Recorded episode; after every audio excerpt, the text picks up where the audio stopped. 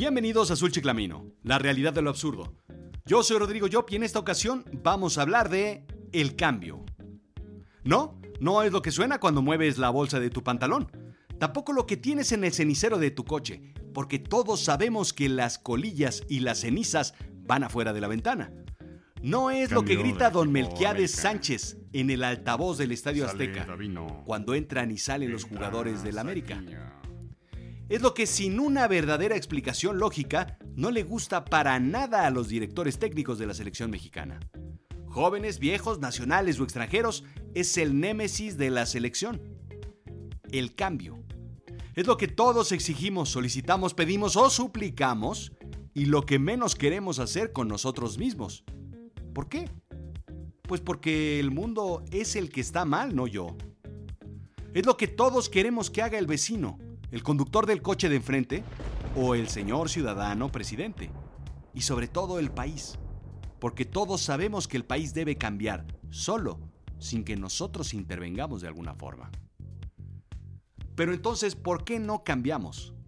Según Stephen J. Bechen, doctor en psicología de la Universidad de Pensilvania, describe en uno de sus artículos, He dado terapia a parejas por más de 30 años y finalmente he concluido que el cambio es tan difícil porque muchas personas simplemente no quieren cambiar. Vaya, brillante. Todas las teorías psicológicas concluyen en que la gente se casa incluso con intención de tener un socio que les ayude a resolver los temas que por sí solos no podemos resolver es pedir ayuda porque el cambio involucra demasiada ansiedad y simplemente no podemos hacerlo solo. Un paciente de Benchen le contó que había decidido no trabajar en su matrimonio disfuncional porque simplemente prefería no cambiar un demonio conocido por un demonio desconocido. Vaya, entonces es preferible trabajar o vivir con el demonio que usa mascarilla de aguacate y tapaojos de pepino que con el de la posible felicidad en la soledad.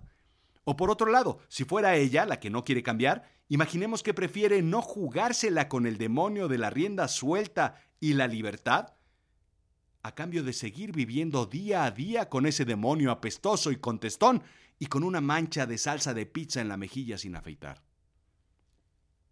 El cambio es como un par de pantalones demasiado apretados, ese que tienes en tu closet. Es incómodo, es molesto, es incluso doloroso. Desde hace tiempo que quieres enfrentarlos, pero cuando te los pones, sudas, estás tieso y no puedes moverte. Y sobre todo, sobre todo pica. ¿Sí? El cambio pica. Debes invertir tiempo, fuerza, voluntad y al final terminas dando el botonazo a ese pantalón apretado. Es nuestro amigo el mala suerte a quien siempre le va mal y prefiere no intentar cambiar por si a lo mejor le puede ir peor. Así es, nos ahorramos el cambio por no fracasar, por el ridículo o por el esfuerzo y empujamos mejor a alguien a cambiar y así que ese alguien se acomode a nosotros. Un día le dieron una gran lección a Bechen mientras estudiaba psicología. Su supervisor le dijo, toma una pesada silla y camina por la oficina con ella. Después de unos minutos le preguntó cómo se sentía. Está pesada, contestó. Sigue caminando. Unos minutos más tarde le volvió a preguntar, ¿cómo te sientes ahora? Me estoy acostumbrando al peso, contestó. Le instruyó que siguiera caminando y unos minutos después que la dejara. ¿Y ahora? ¿Cómo te sientes? Me siento liberado. Ya me estaba acostumbrando. Y así es como somos. Cuando nos topamos con situaciones horribles nos acostumbramos, pero nos sentimos liberados solamente al salir de esa situación. Solamente cuando hay cambio. Uno puede acostumbrarse a todo, a un mal matrimonio, a un mal jefe, a un mal trabajo o algo peor, un mal café por la mañana hasta que lo dejas y el peso se libera. Puedes incluso acostumbrarte a volar por Aeroméxico hasta que te liberas del terrible peso de tener que volar con el caballero Águila Azteca. O te topas con algo peor. Y entonces, ¿por qué cambia la gente?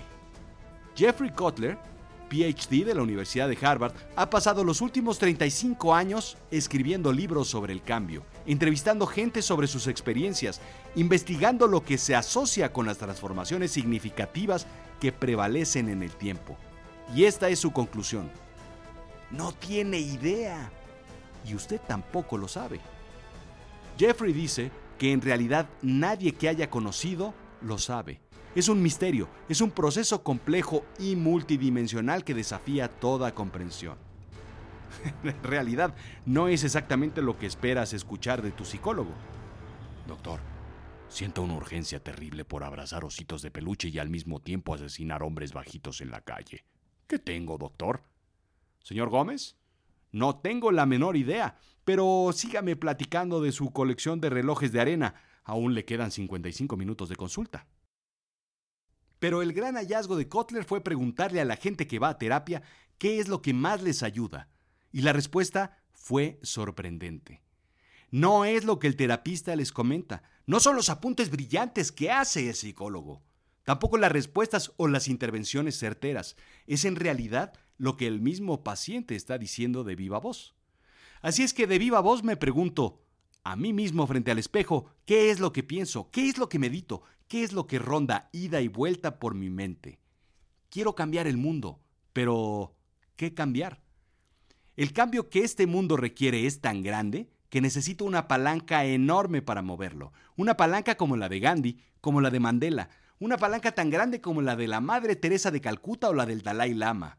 Una palanca tan grande como la de Cantinflas. Hey, pero el Cantinflas animado, el pequeñín, ese que salía en la tele en Cantinflas Show. Ese fue el que verdaderamente me hizo cambiar a mí de niño. Yo no soy ellos, definitivamente no lo soy, así es que me puse a pensar en los cambios que yo puedo hacer, los cambios que están en mi humilde alcance. El cambio soy yo, y yo puedo cambiar en yo. ¿Cómo puedo pretender entonces cambiar el mundo? Simplemente con eso, con una primera intención. Así es que mi yo del espejo me dice, el cambio duele. Dolió comenzar a caminar, ¿no? Porque con tu primer paso viene tu primer tropezón. También dolieron las primeras matemáticas, recuérdalo. Y la primera borrachera, y vaya que duele la primera cruda. Los más grandiosos éxitos de la vida duelen. No es que la primera gran cruda de tu vida sea un éxito, pero duelen. Para poder pintar un cuadro primero tienes que tener la intención de pintarlo y evidentemente las pinturas y el lienzo. Para poder ponerte una borrachera primero debes tener la intención de ponértela, prepararte psicológicamente y tener la materialización de la borrachera en una botella. Para poder mover al mundo debes tener primero una palanca. Y así lo hizo Blake Mykowski, fundador de Toms, una empresa con una idea sencilla, simple, inició un movimiento global. Blake Mykowski nace en Arlington, Texas, en 1976.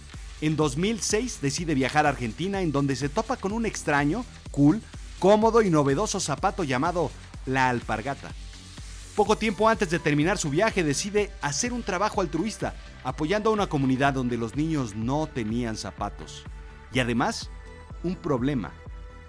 Tener que caminar durante kilómetros trayendo agua, descalzos, con los pies destrozados y con infecciones. Maikowski piensa resolver el problema rediseñando las alpargatas y vendiéndolas en tiendas Nice en Estados Unidos con una misión, la misión de donar un par de zapatos por cada zapato vendido. El nombre Toms viene del deseo de proveer zapatos para mañana, Shoes for Tomorrow. Esta simple idea ha logrado proveer a más de 60 millones de niños con zapatos desde el 2006. Tom Eyewear ha restaurado la vista a más de 400.000 desde el 2011. Tom's Roasting Company ha proporcionado 335.000 semanas de agua limpia desde el 2014. En 2015, Tom's Back Collection fue fundada con la misión de enseñar técnicas de parto seguro y entregar kits para ese objetivo. Desde el 2016 han apoyado a 25.000 madres. ¿Cuál es la diferencia con el resto de las compañías que ayudan entonces? Lejos de que otras compañías o personas tienen una razón equivocada, como deducir impuestos o mejorar su posicionamiento de mercadotecnia o tal vez limpiar el nombre de una compañía o de una persona, el ADN de Toms ya trae la misión de ayudar. y eso es lo que la hace única. Es parte de un movimiento global enorme llamado One for One, o uno por uno. Y no, no uno por uno es uno. Esto va más allá de Baldor. Es dejar atrás la cajita de colectas y es dar. Estos son algunos de los proyectos más interesantes que están haciendo el cambio a grandes pasos o a pasos pequeños, pero cambios de fondo. Bow Go Light, lámparas solares para reducir el uso de velas de queroseno en ciudades con necesidades. One World Football Project es el proyecto de una pelota de fútbol ultra duradera. Evita que los niños jueguen con balones ponchados o con una botella de frutzi. Baby Teresa, con un nombre robado de la Madre Teresa, esta compañía regala una prenda a un niño necesitado en la compra de un mameluco. Blanket America y Happy Blanky hace lo mismo, pero con mantas para niños. Warby Parker con lentes. Fix dona un uniforme para niños en la compra de una corbata de moño. Y Roma Boots distribuye botas de plástico a niños en localidades con clima frío y mojado. Y no, no es Londres. Así es que no esperes que la reforma que está atorada en el Congreso salga para que se resuelvan los problemas de tu comunidad o de tu país o incluso del mundo. No necesitas ser el presidente tampoco para poder hacer el cambio que se requiere. Tampoco necesitas ser Einstein o Da Vinci para poder cambiar el mundo. No tienes que conseguir una palanca enorme o aplicar una monstruosa presión para moverlo. El mundo requiere un gran cambio, un cambio que puede hacerse con muchas, muchísimas palanquitas pequeñas. Una palanca tan pequeña que puedes tenerla en este momento en tu bolsillo. Así es que sácala, piensa y haz el cambio. Primero en ti y luego en alguien que lo necesite. Esto fue Azul Chiclamino, la realidad de lo absurdo. Yo soy Rodrigo Job. Sígueme, arroba rodrigo-job.